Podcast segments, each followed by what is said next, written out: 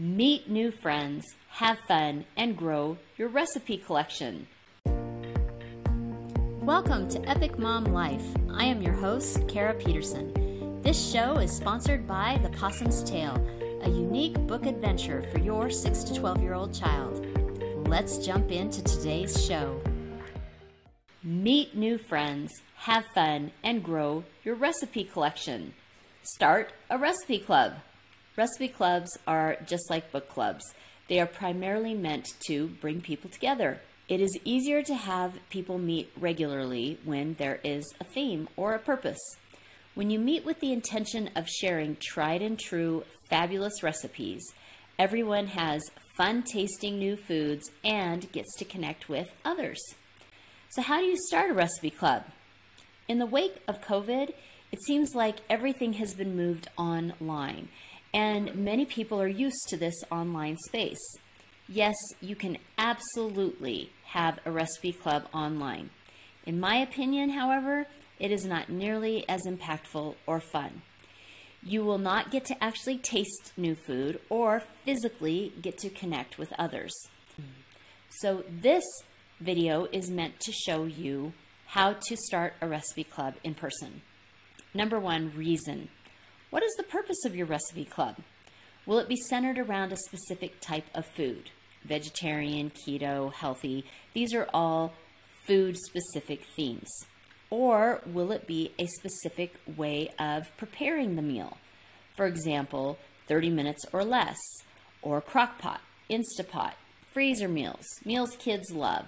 These are all ways to prepare. It helps to know what your focus is because depending on your niche, this may attract many, but it may also tell others that they are clearly not meant for this group.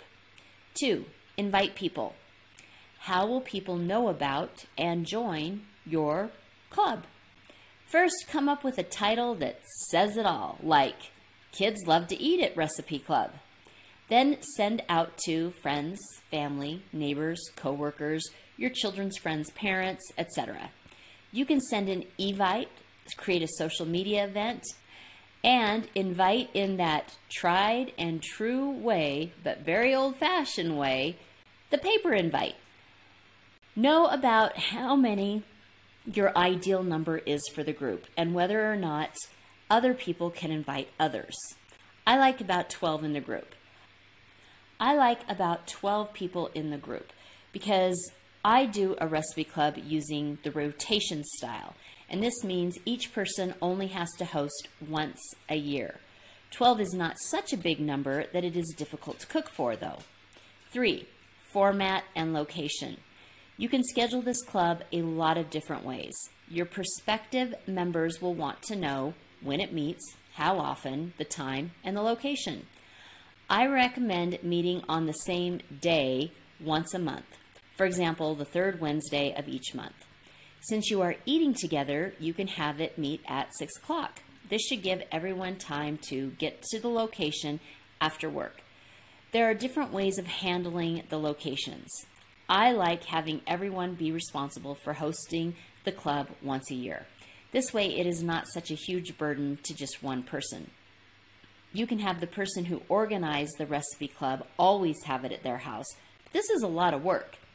When you rotate hosts, the host is then also responsible for sending an email out about one week before the event, even though it is always on the, for example, third Wednesday of the month.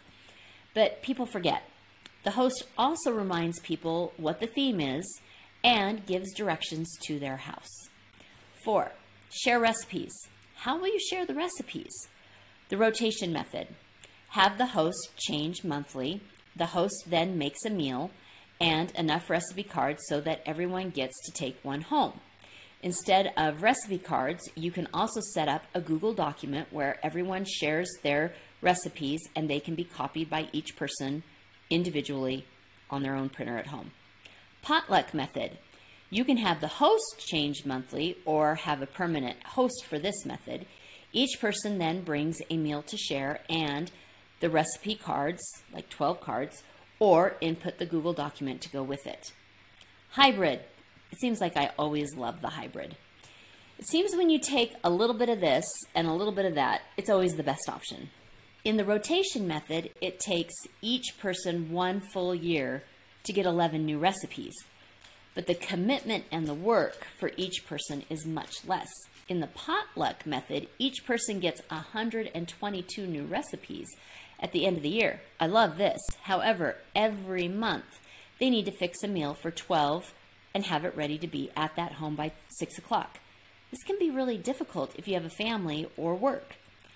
I like using the rotation method, but also having everyone input a recipe with that theme and Google or bring recipe cards. So you only get to taste one new recipe each month, but you still get 122 new recipe cards for the year.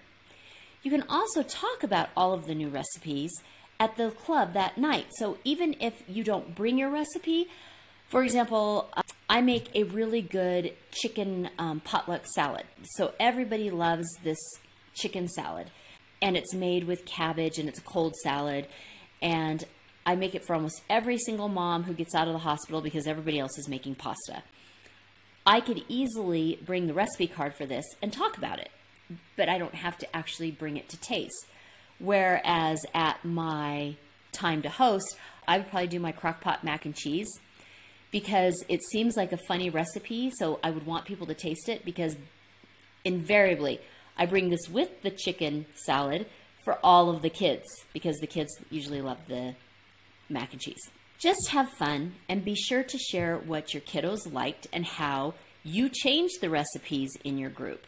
The entire reason you are meeting is to grow your recipe repertoire and have a lot of fun with others. Creating a recipe club uh, creates a fun and enjoyable experience around something many consider a chore. You may be surprised at how many people are excited to receive your invite so that they can get great new ideas, connect with others, and turn a must do into a fun time. This week's movie quote Good food is like music you can taste, color you can smell. There is excellence all around you. You need only be aware to stop and savor it. Chef Gusteau.